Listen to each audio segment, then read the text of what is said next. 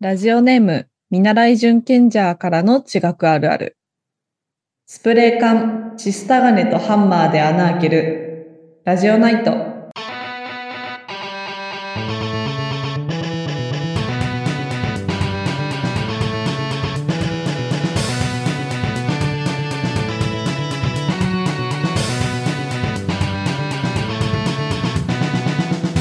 こんばんは、サバシロと、ミルキーです。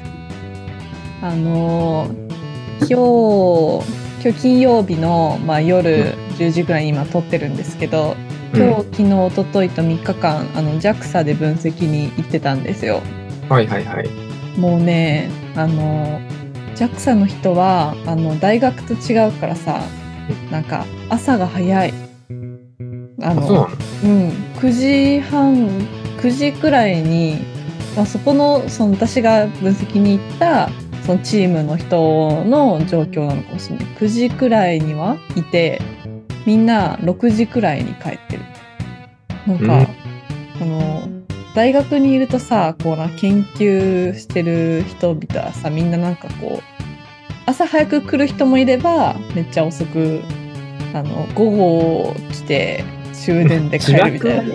自自爆爆の人自だね爆の問題なのそれって普自段爆じゃないだってコアタイムある研究、うちはコアタイムあるとこ全然ないじゃん。ないでもなんか化学とか他の人の話聞くと、うん、普通に9時5時コアタイムとかな。マジかもうあ絶る対コアタイムないとこ行くわ私うん。うん無 理自爆だけだよ。えー、そんなんかいいや、俺なんマ、かジその朝早いっていうのを聞いて、うん な7時くらいから始めてんのかなと思ったから、ちょちょちょちょでも午前中は全部早いだからいまあ9時なら普通なんじゃないのや結構大変よ9時に行くってだから大変なんだなって思って JAXA の人はだって9時って一元じゃん。まあいにしえのねいにしえの学生はみんな行ってましたよ9時にっうん。て思いました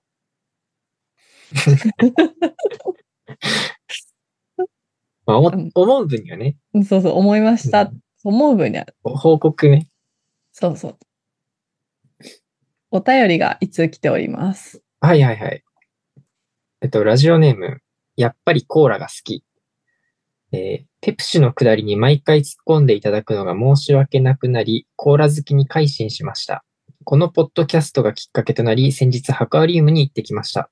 高校生ぐらいの学生が想像以上に多く、地学好きの高校生ってこんなに存在したんだと大変驚きました。また、10年来の友達にハクアリウムについて話したところ、実はその友達も小さい頃に鉱物オタクだったことが発覚し、友達の知らない一面を知ることができました。このポッドキャストを起点にいろんな広がりができて嬉しいです。ありがとうございます。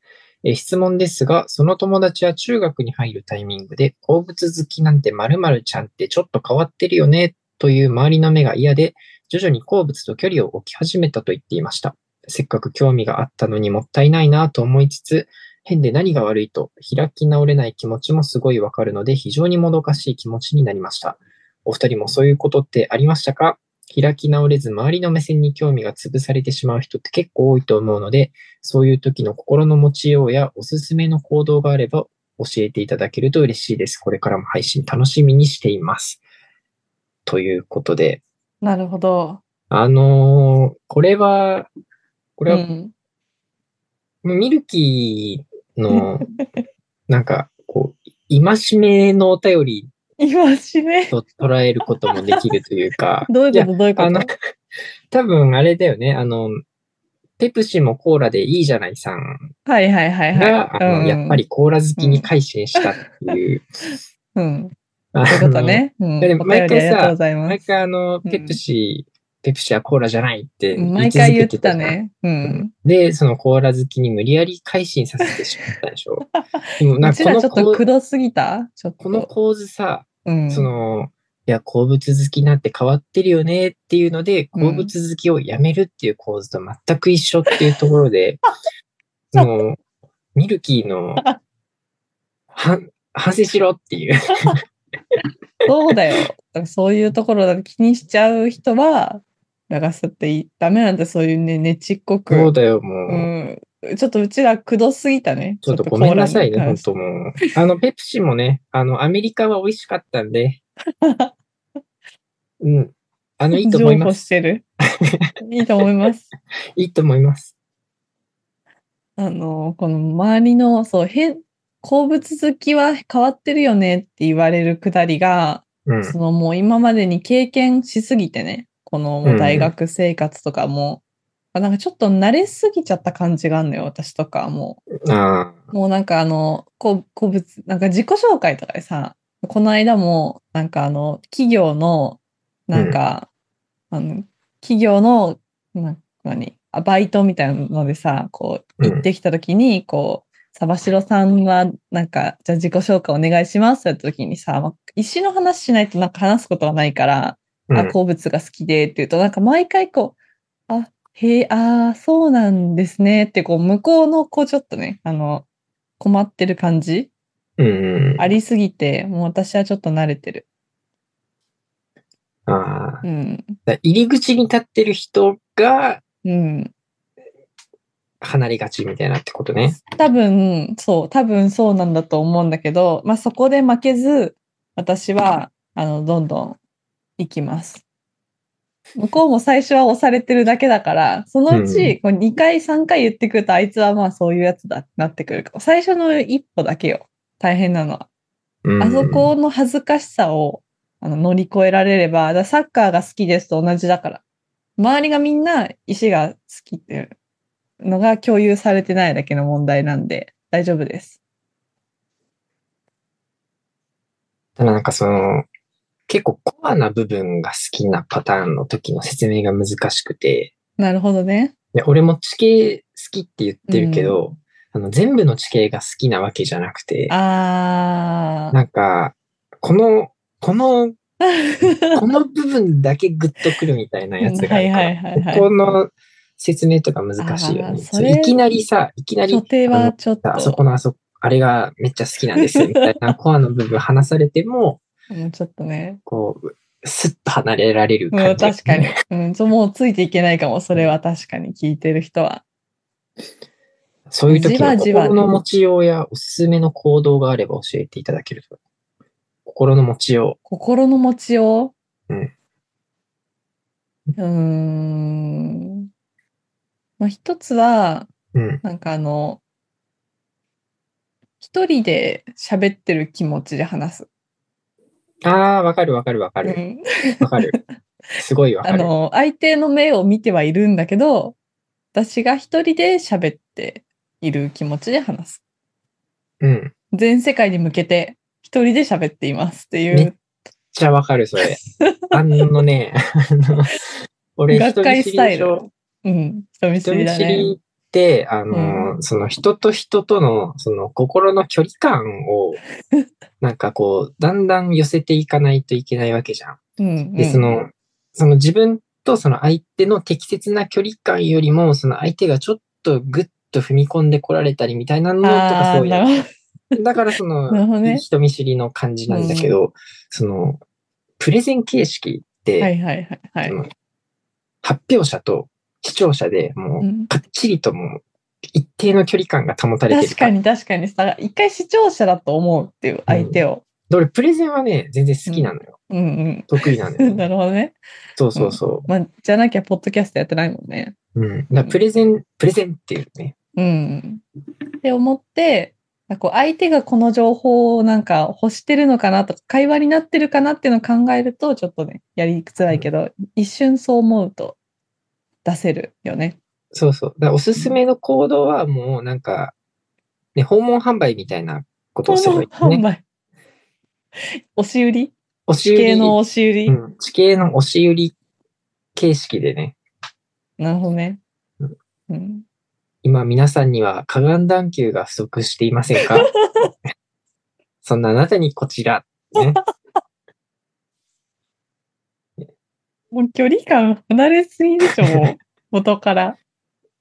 で一回そこ で、あの、距離をね、すっ一と回ね置いとい、て、最遠方から攻めていくっていうね。一回そう確そかうにそう。一番遠いとこからっていうの大事だよね。うん、確かに。というこっていうとのでです。いかがでしょう かじゃあ、コーナー行きましょはーい。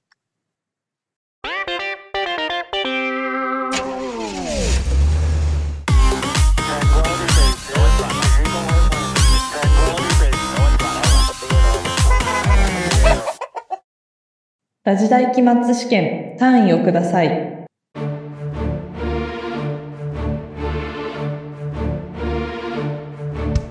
ラジオナイト大学1年生のミルキーは留年の危機を迎えています。期末試験の結果が悪かったので個別に口頭諮問を受けることになってしまいました果たしてサバシロ教授の出す難問に正答することができるのか年度末の時点で成績の平均が60点取れていないと留年します頑張りましょう現時点でのミルキーの平均点は70点です、えー今回の授業は地質学ですまあね今回はねう。まあ苦手なんだよ。まあまあでもそんなあれよえぐい問題出してないから大丈な夫、るほど。うん、もうそもそももう今70点取ってるので、そうそうそうそうそうそうそう地そん質な学履修しなければよかったって思ってるところ確でかに、すね。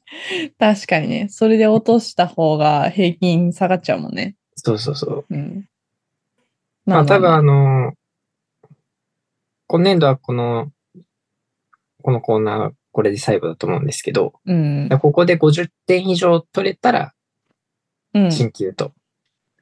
はいはいはいはい50点以上取れたらそうだねうんうんはい結構余裕よ余裕うん。じゃあ問い1。はい。大量絶滅は生命が誕生してから今までに少なくとも5回起きたことが分かっている。地球史上最大のピルム期末の大量絶滅。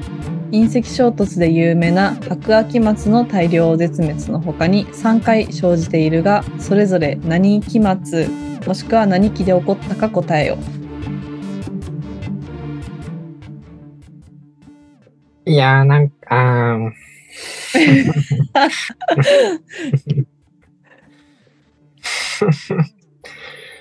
うふーん。いや、あのね、うん。マイナーな3つを答えないといけないんだよね。そうですね。 FF 協会って、何の略だっけあ、FF、FF は合ってます。FF って、それが最初に出てくるんですね。うん、なんかうんそれなんだ FF、うん、まあ、ヒントを先に言っておきますと、あの、新生代では起きてないですね。まあそ、そうなんだけど、うん。 だから、古生代か、まあ、中世代ってことになりますね。古生代3つだっけな古生代3つで、中生代2つかなあ、5回全部でね。古生代五回3つ、中世代2つ。ふむふむ。えっとね、ヘルム期末大量です。まあでも、そっか。ジュラ期末大量絶滅があるのかな。なんか、中世代に1個あるってなると、結構限られてくるよね。うん。あれもう大量絶滅って、うん。もう基本的にその、地質年代協会にも設定されるようになってるんだっけそれがですね、さっき問題の文章を読んでいた時にがちょっとヒントになってるんですけど、うん。一個だけ、その、期末になってないやつがあります。あ他は、期末になってます。だからちょうど、ージュラ紀のやつ、なんか多分ジュラ紀に1個あった気がするんだけどな。あれ違うかなだからまたあれでね、こう、あの、ヘルムキー・トリアスキ協会みたいな方のさ、トリアスキをよ覚えてたみたいなこともあるから、危険だね。どこの間かっていう。ジュラキってどっちも入るじゃん。そういう言いそのなん方かをすると。ジュラ紀だからそこはもうなんか、ふわっとこう、 ふわっとね。ふわっとね。そふわっととは。う、えー、カンブリア紀。オルドビスキ、オルドビスキ末あるな、多分な。うんうん。えオルドビスキ末あるのか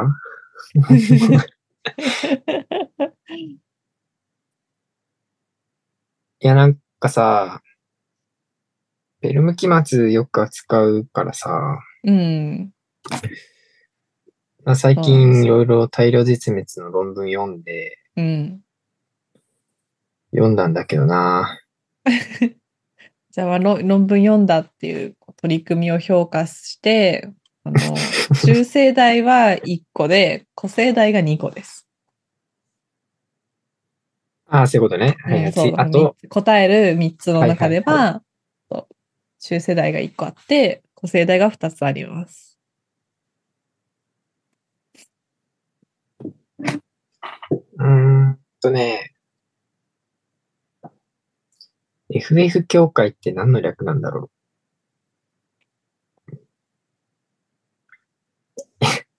これ難しいのよ、それう。。多分そう、FF 協会が間にあるやつかな。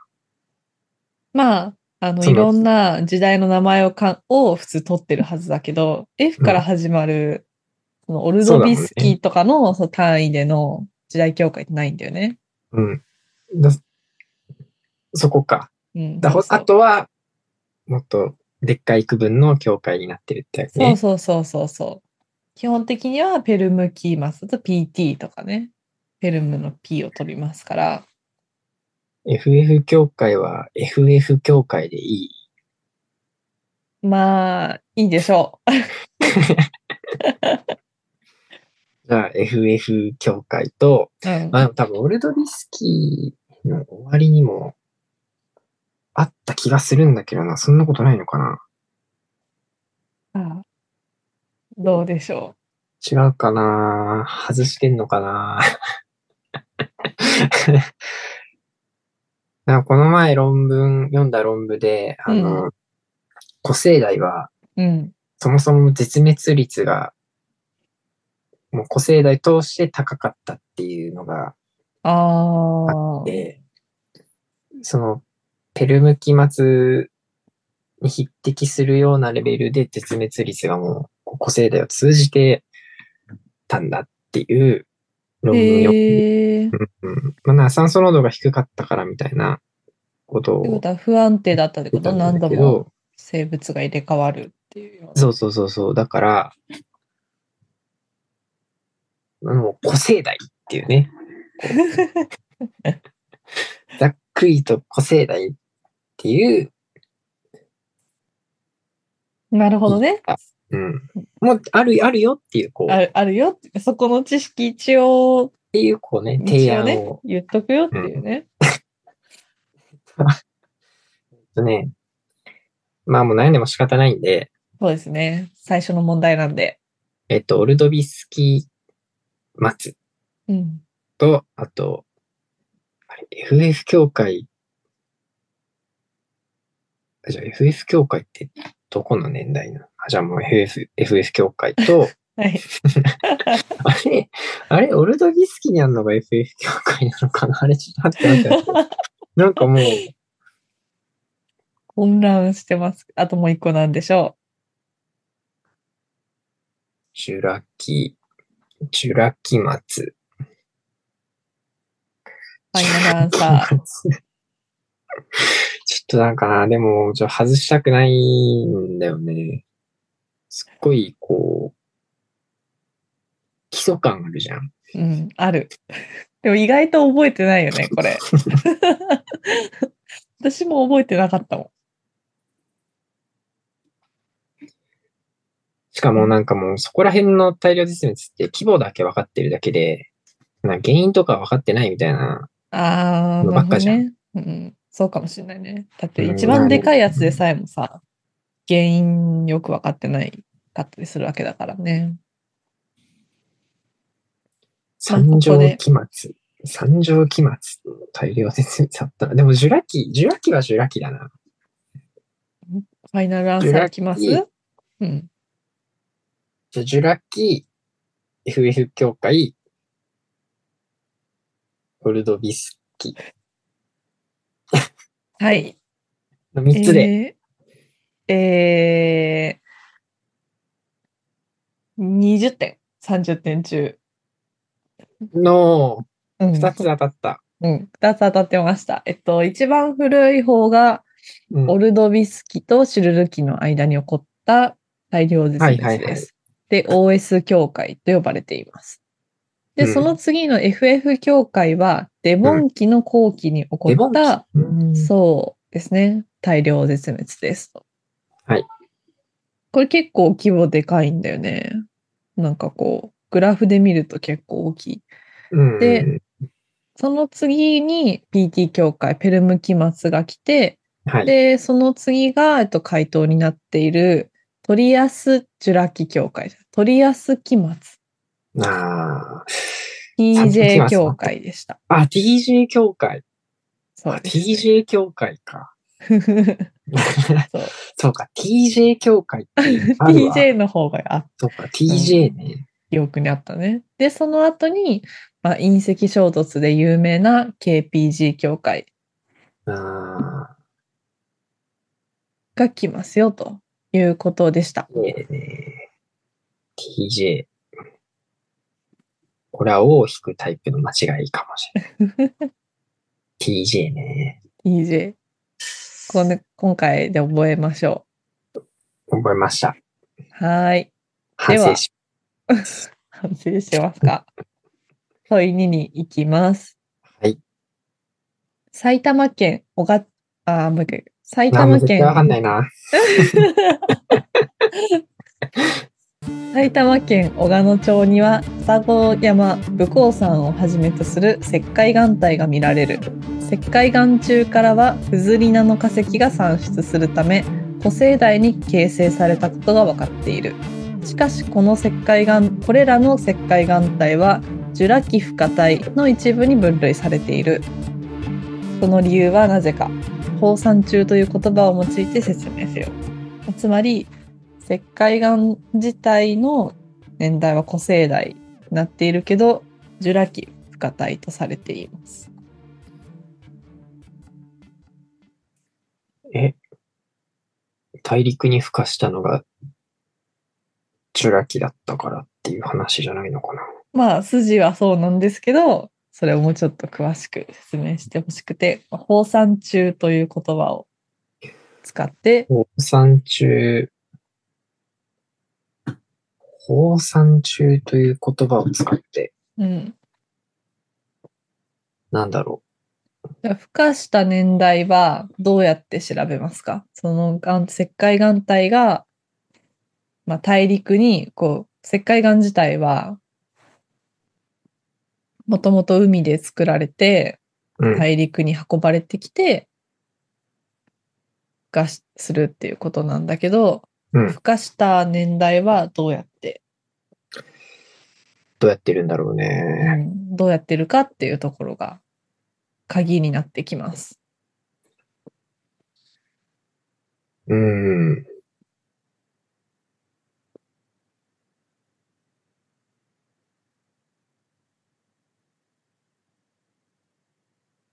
放散中という言葉を用いて。とりあえず放散中ってもう、あの、放散中丸っていうのはもう冒頭につけておいて、うん。放散中はもう使いましたよっていうのはもう明示しておい て、 なるほどね。放散中ってなんだっけ放散中、まあ、ちはっちゃい化石だ石ね。灰質えっと、SIO2 のカラーを持ってるかやつ。、ケイ素か。うん。ケイ素のカラーを持ってて。放散中、この放散中自体もよく石の年齢を知るのに使われてる化石ですよね。放散中、 なんか遠洋域で、まあ、遠洋域じゃないか、旋回域で、その石灰岩が海洋近くに埋没するじゃん。うんうん。で、埋没したら、上に放散虫が溜まっていくのかな。うんうんうんうん。溜まっていって、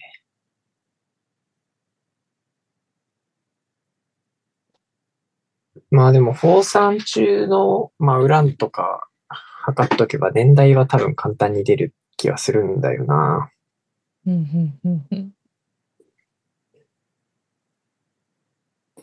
まあ、そうですね。ちなみにこの石灰岩のポイントが、その、でかい石灰岩1個あるってよりは、こう、大小様々ないろんな岩体のブロックが取り込まれてる感じなんですね。この、ジュラ紀不可体っていう地質の中最に。高でぐちゃぐちゃにされたってことね。そうそうそじゃあ、孵化するときう。まあにぐうん、ぐちゃぐちゃになるじゃん。うん、ぐちゃぐちゃになるときに、多分、その海洋近くに埋没してた部分が、海洋って表面付近まで出てくるみたいな感じにもなる気がするんだよな。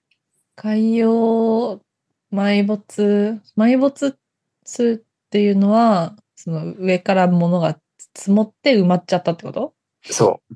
うん上から海洋底の堆積物が積もってきて埋まっちゃって石灰岩体がカバーされててうん。うんでも、でも、孵化体って、うん。で、孵化する。とりあえず孵化するときに積もった放散中の年代を測ってるっていうことだと思うんだよな。そうそうそうだねそうだね うん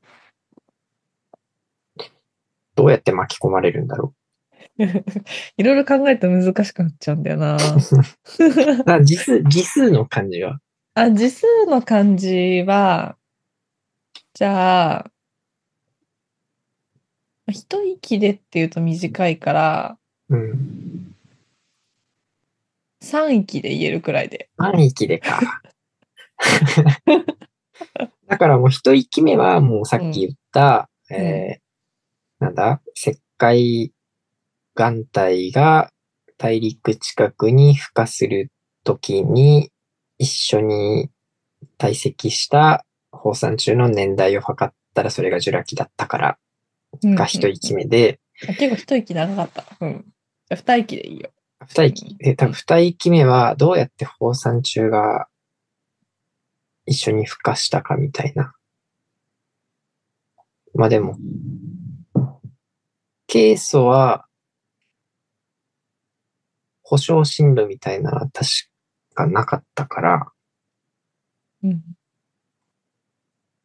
まあ、埋没、た海洋表層でできた放散中の殻がそのまま孵化する場所まで堆積してくれるはずだから、まあ、でもそれでいいのかなでもな、うーん、かなり遠洋で積もっちゃったりすると、そう、そこの年代も一緒に出てきちゃうから、なんで石だろう灰岩より古い年代になっちゃったりとかするわけじゃん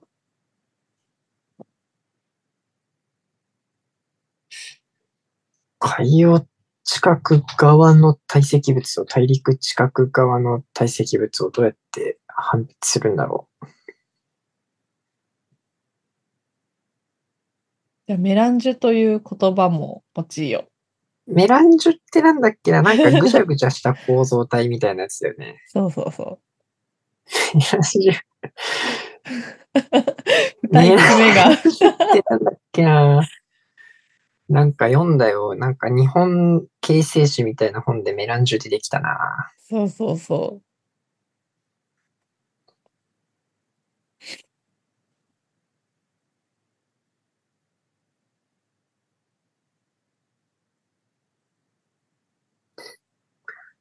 じゃあ、メランジュ、だって一番、一番、何、なんか層があって、一番上の部分に積もってるやつが、その、孵化する直前の年代なわけじゃん。だからメランジュの中で、こうなんか折りたたまれて、ぐにゅって折りたたまれていって、その、その表面同士がこうパタンってこう折りたたまれてくっついてるわけじゃん。だからそのはいはい層でこう、なんかぐにょって曲がっているその挟まれてる部分のところに積もった放散中を測って。なるほど。えーまあ、惜しいっていうことで、まず一息目正解です。で、二息目のこのメランジュについての説明がちょっと、折りたたまれてるだとちょっとニュアンスが違くて、うんなんかメランジュは、えっと、不硬い、もう岩石が大陸近くにこうくっついて、で、それがどんどん、こう、プレート境界で、こう、圧縮されていくときに、こう、断層が入るじゃんで、岩石が割れていくじゃんうんでそういう断層が入りまくって、どんどん割れまくっていくと、だんだんいろんな岩石が、こう、いっぱい混在してって、うんで、なんかいろんな岩石が混ざった、まあ、でかい礫岩みたいな状態になりますと。はい、はい、はい。そうそうそう。まあ、歴じゃないんだけど、いろんな岩石が一つの石のマトリックスの中に混在しているみたいなうん、ものになりますと。だから、歴岩に例えると、うんいろんな場所でできた小石が積もって歴岩になるわけじゃん一つの歴の年代を測ったらさ、別の歴とね、違う年代になっちゃうじゃんうん、まあ、その歴のそのものの年代はもっと古いんだけど歴眼自体こう集まった年代を測ろうと思ったらその歴と歴との間を埋めている部分の年代を測ればいいっていうことじゃない、うーん。じゃあメランジュ中のうん、マトリックスの部分は、泥眼でできて全い部成て全海域で溜まった。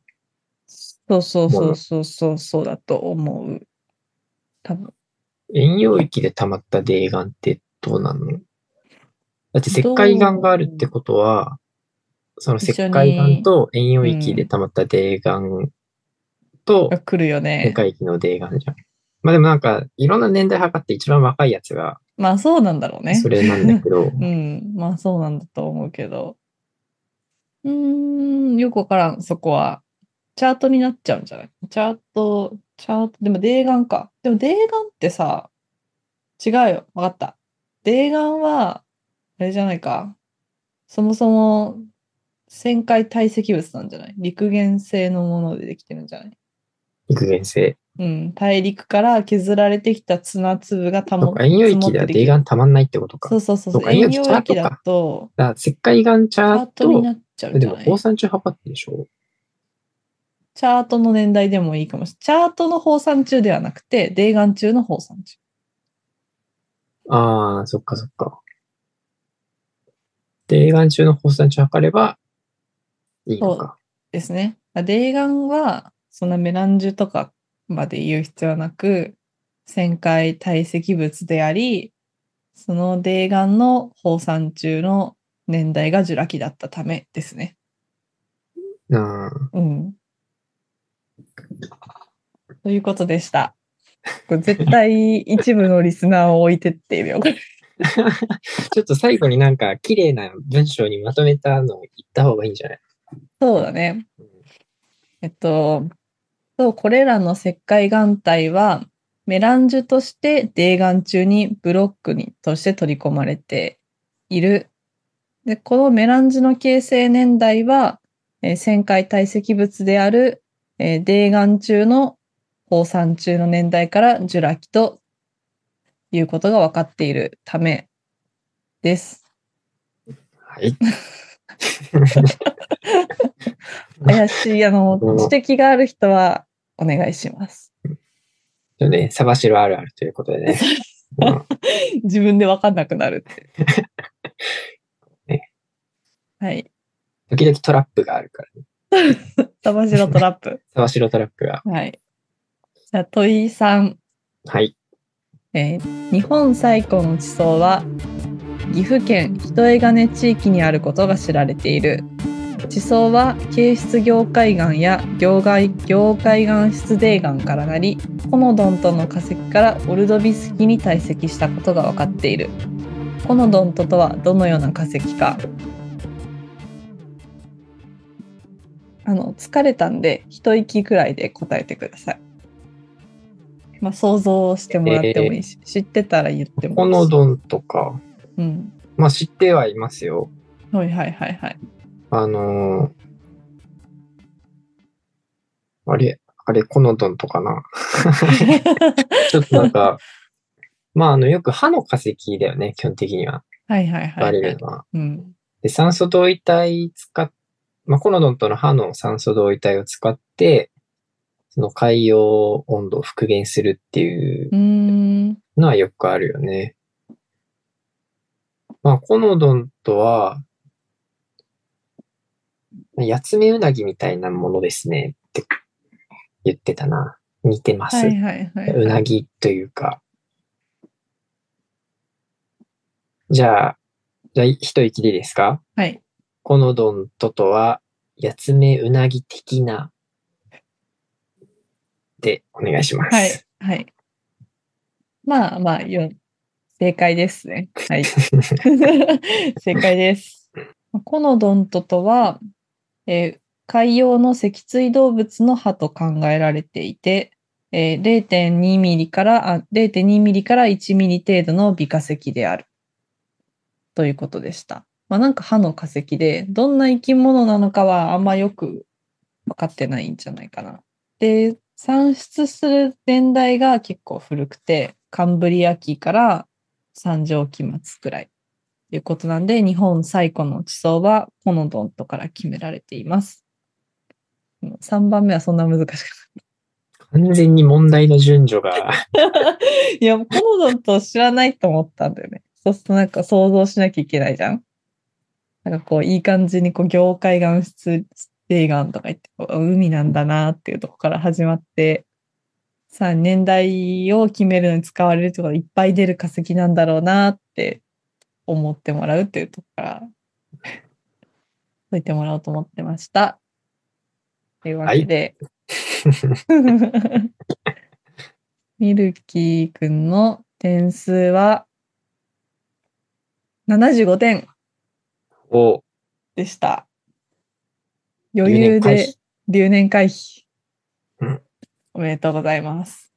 いやよかったよかった。えー皆様からのお便りを募集しています。メールアドレスは、ラジオナイト at gmail.com、ラジオナイト at gmail.com です。また、Google フォームからの回答も受け付けております。詳しくは Twitter、アットマーク、ラジオナイトをご覧ください。お便りお待ちして、お便りお待ちしております。 以上、ラジ大期末試験、単位をくださいでした。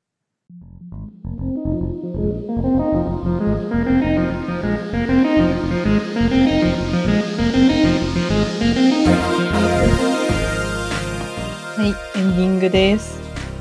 はい。今日ね、うん。東神奈川駅にうんで乗り換えをしたんですよ、JAXA に行く時にはいはいはい。そうそう淵野辺にあるんだけど JAXA って、うんその淵野辺の駅から横浜線に乗ってで東神奈川駅に乗り換えてあの横浜方面に行くために京浜東北線に乗るんだけど、はそうい。ホームがあってねで横浜線が来るわけよで反対側ホームの反対側に京浜東北線がこう来るのねうんその時にさ京浜特線ってさこう青い青い車両じゃん青い帯がさ入ってる水色っぽい感じじゃんそうね。で横浜線ってさ緑色じゃん、うん黄緑じゃんで、そのなんか駅の上にある照明ライトがねなんちゃんと横浜線側が緑色のライトになって京浜東北線側が青いライトになってたのすごくない、この発見絶対意識してるよねなんでそうしたんだろうん、まあ、それは、そうだからじゃないうでこれ私絶対他に気づいてる人いないと思ってんだけど多分ほらなんかさこうあんじゃんよく夜のホームとかでさ安心のためにオレンジ系のライトを使ってますとかさうんうんうん。あるけどさショーライトをさ青くする必要性あんまなくないだから最初私見た時はなんかこう青い光が出てるとこう電車間違えないのようにしてるのかなってあこのこっちの方が多いからこっちは京浜東北線だって乗客に思わせる作品線なのかなって思ったんだけど今日間違えたし私今日乗った時で横浜線と京浜東北線を。あいやでもね横浜線と京浜東北線間違えたんじゃなくてあのうん上りと下りを間違えた、ああ。だからじゃあライトじゃどうにもならなかったけどそこはなるほどね。うんっていう東神奈川の話でしたまあ多分それはうんそうなんでし ょう。あでもなんかそれ系統っていうかうんあの電車で「うはんこれは大変大発見だ!」って思ったことはあって、うんうんあの まあ高校生くらいかな通学で、まあ、電車使い始めたからうん電車よく乗るようになって「はっ!」ってなったほうほうほうほことうなんだけどあの電車も左側通行やってるわっていうえあーあー確かにホームの左側がえでもさ両方さ上りの電車もあんじゃんホームによだってかはらそれは、えっとうん上り下りのホームが分かれてるでしょあそっかそれも左側が進むうん前進するようになってるあーなってるってなもう確かに言われてみたらそうだね。あこれ意外とうん。すごい話、そうかもしんない。え、なんかその、なんかね、ホーム関連だと、いつも私は思うのは、なんか一番線は、JR だけかもしんないけど、一番線は女性の声で、二番線は男性の声だなっていつも思う。同時に、へー同時にさ聞こえた時にさ混ざっちゃうじゃん、どっちも男性だったら1番線は2番線は電車が参りますってなった時にそう混ざんないようにできてるなって全然意識したことないけあど本当なんかありそういやそうなのそうなのよもう JR 乗ってみてほしい、うん、でいろいろあるんだねうち発見全然違ったら面白いけど ね ねもうガ全ガくチのの勘違いっていうガチの鉄オタにねお便りもらえるかもしれない違います